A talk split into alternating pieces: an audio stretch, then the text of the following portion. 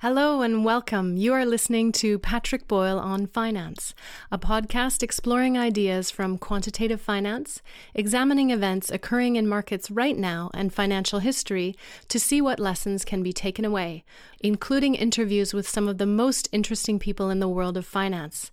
To learn more about the podcast, visit onfinance.org. China's Belt and Road Initiative is the largest transnational infrastructure program ever undertaken by a single country. It was launched in 2013 and is President Xi's signature policy. Its goal was to build out global infrastructure and boost China's influence around the world. Most of the countries that signed up to borrow under the program were developing nations with weak credit ratings. Over the last decade, China's cumulative engagement in the project comes to $932 billion, which is made up of $561 billion in construction contracts and $371 billion in investments. A lot of important infrastructure projects were built around the world under the Belt and Road Initiative. A railway line from the Ethiopian capital Addis Ababa to the port of Djibouti has cut the journey time from around three days to 12 hours, a huge improvement.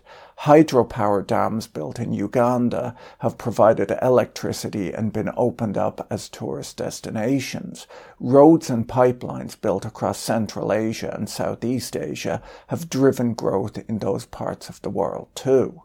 Unfortunately, there have also been quite a few wasteful projects like huge skyscrapers and sports stadiums in developing countries that run up debt and do little to benefit the population.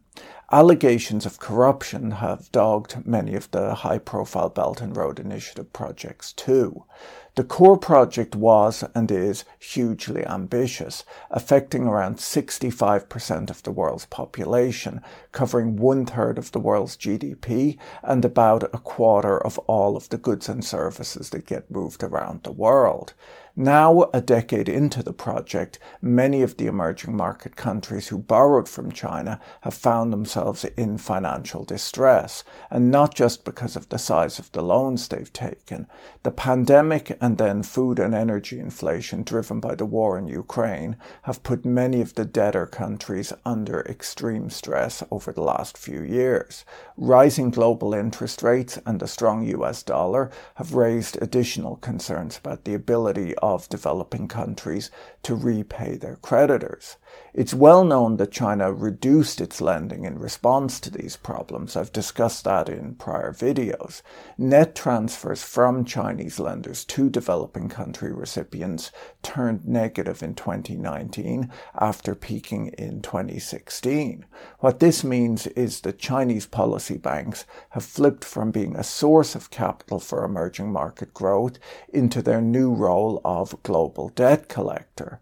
What's been less well understood until this week, when a new paper came out, is the large number of bailouts that China has been extending to countries in distress over the last 15 years or so. The paper by Horn, Parks, Reinhart, and Trebesch shows how the Chinese government has created a new system of international rescue lending, which has up until now not been documented or studied. This paper has gotten a lot of attention from people in the emerging market space as it's the first real look we've had at how China is dealing with distressed borrowers. This matters as there are a lot of distressed borrowers out there who owe money to China for the huge infrastructure projects that have been built in the last decade. The new paper catalogues all of the bilateral rescue lending that different Chinese state entities have done, trying to avoid any double counting. The authors acknowledge that this is a difficult and imprecise task, as the Chinese institutions in question don't report their exposure to key countries, so the numbers had to be pieced together. Specifically, the authors studied the two main pillars of China's emerging system of cross border bailouts. First, balance of payment support via the People's Bank of China swapline network, and second, liquidity support via loans and deposits from Chinese state owned banks and commodity enterprises. They collected their data from the annual reports and financial statements of central banks in borrowing countries. The paper shows that China granted $104 billion worth of rescue loans to developing countries between 2019 and the end of 2021. This figure is almost as large as China's entire bailout lending over the prior 20 years. Between 2000 and the end of 2021, China undertook 128 bailout operations in 22 debtor countries, worth a total of $240 billion. These bailouts are a huge change of direction for China, whose prior infrastructure lending made it the world's biggest financer of public works, eclipsing the World Bank. Three of the largest recipients of China's rescue lending have been Pakistan, Sri Lanka, and Argentina. Other countries receiving rescue lending included Kenya, Venezuela, Ecuador, Angola, Laos, Suriname, Belarus, Egypt, Mongolia, and Ukraine. China's approach to bailout lending is quite different to other countries. Typically, when a country is struggling to pay its external debts, it turns to the Paris Club for debt relief. The Paris Club is an informal group of creditor nations that meets eight times a year to find solutions to payment problems faced by debtor nations.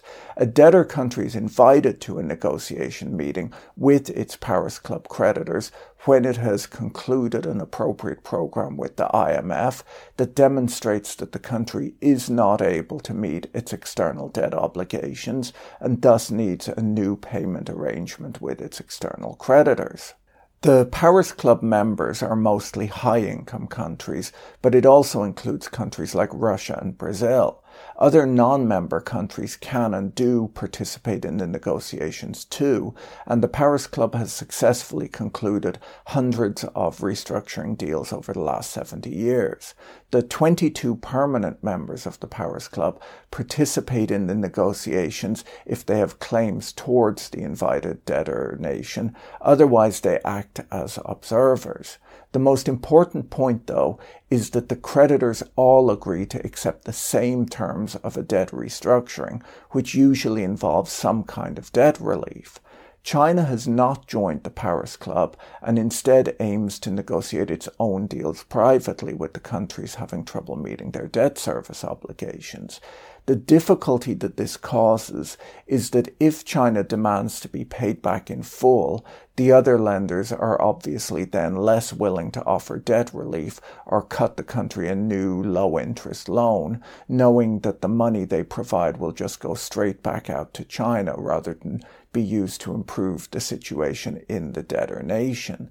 China's historic unwillingness to take a write down, along with the other nations, makes an IMF led rescue considerably more difficult to arrange. This lack of coordination amongst creditors over the last few years has been blamed for prolonging the crisis in countries like Sri Lanka and Zambia. Sri Lanka's president called on China last week to reach a compromise with other lenders on debt restructuring after the IMF approved a $3 billion four year lending program for the country.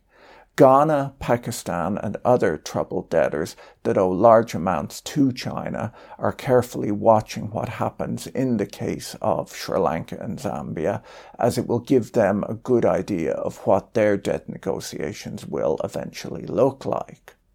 Beijing has so far tried to keep struggling debtor nations afloat by providing emergency loan after emergency loan without asking the borrowers to improve their economic policy discipline or pursue debt relief through a coordinated restructuring process with all major creditors. The paper points out that there are notable differences between IMF programs and the Chinese bailouts that they've analysed. The biggest difference is that Chinese bailout money is not cheap. A typical rescue loan from the IMF carries a 2% interest rate, according to the study, and the average interest rate attached to a Chinese rescue loan is 5%. The study also shows that Beijing does not offer bailouts to all Belt and Road borrowers in distress. Big recipients of Belt and Road Initiative financing, who represent a significant balance sheet risk for Chinese banks, are more likely to receive emergency aid. According to Carmen Reinhart, one of the authors, Beijing is ultimately just trying to rescue its own banks, and that's why it has gotten into the risky business of international bailout lending. China's lending, according to the paper, comes in two forms. The first is through a swap line facility where renminbi is dispersed by the Chinese central bank in return for domestic currency. About $170 billion was dispersed in this manner. The second is through direct balance of payment support, with $70 billion having been pledged in this manner, mostly from state owned Chinese banks. The scale of these bailouts highlights some of the problems with the overall Belt and Road Initiative, where Chinese lenders lent a lot of money to countries that already had severe economic problems and didn't worry about how the money was being spent. A developing country borrowing money is by no means a bad thing, as long as the money is spent productively Many emerging market countries have an infrastructure deficit, and when they are able to borrow, they can spend the money on things like power plants, water supply, ports, and transportation infrastructure. If doing this brings about an increase in worker productivity that's greater than the cost of the debt, it's a win but the return on these projects in terms of economic growth has to be greater than the cost of the project. Otherwise, it simply doesn't make sense. If money is borrowed and spent unproductively, the debt ends up holding back economic growth.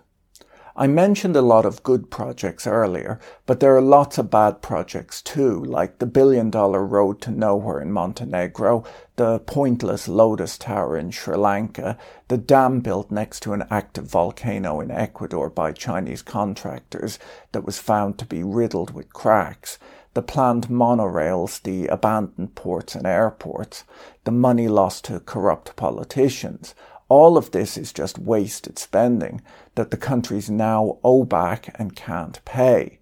There's an argument that the lenders should have been more careful about the projects they lent money to support. The Chinese government pushed back on Tuesday against some of the criticism of their foreign lending practices. A Chinese Foreign Ministry spokesperson, Mao Ning, told the reporters that China has entered financing agreements with developing countries based on the principles of openness and transparency. She added that China has never compelled countries to take its loans or ever attached political strings to such agreements.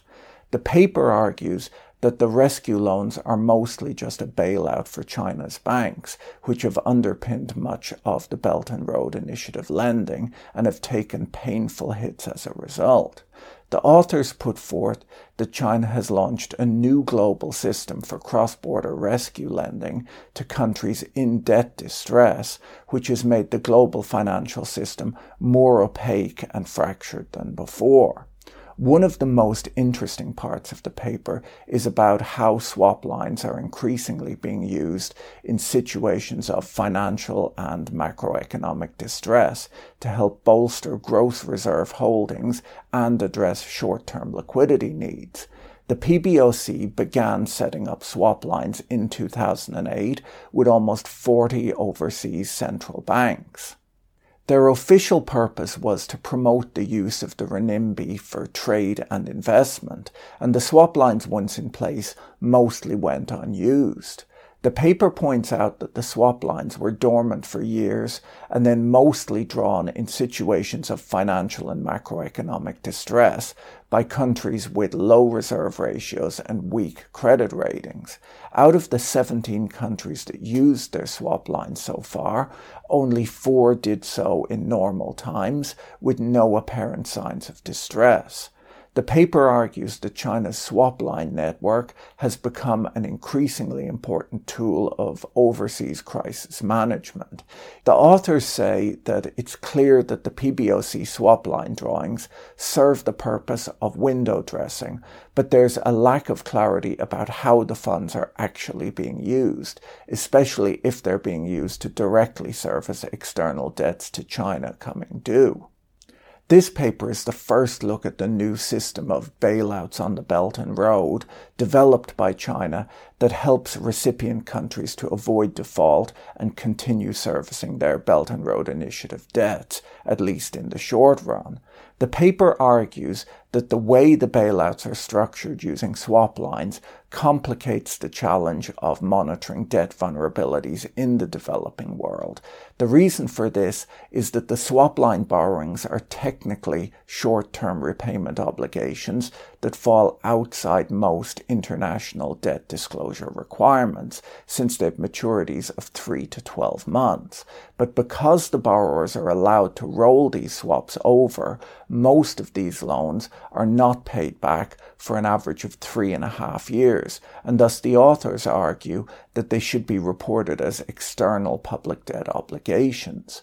The paper, which I've linked to in the video description, shows how much China has grown as an international crisis manager in recent years. Its position is still far from rivaling that of the United States or the IMF, and the effectiveness of its rescue lending operations are not yet well understood. China has shown that a major creditor country can create a large system of cross border rescue lending to nearly two dozen recipient countries while keeping its bailout operations mostly out of sight. They conclude that more research is needed to understand how this lending has and will change the global financial architecture. Thanks for tuning in to today's podcast. If you enjoyed it, make sure you recommend it to some of your friends, as that's really how podcasts grow. There's no real recommendations algorithm. Thanks for tuning in. Have a great day, and I'll talk to you again in the next podcast. Bye.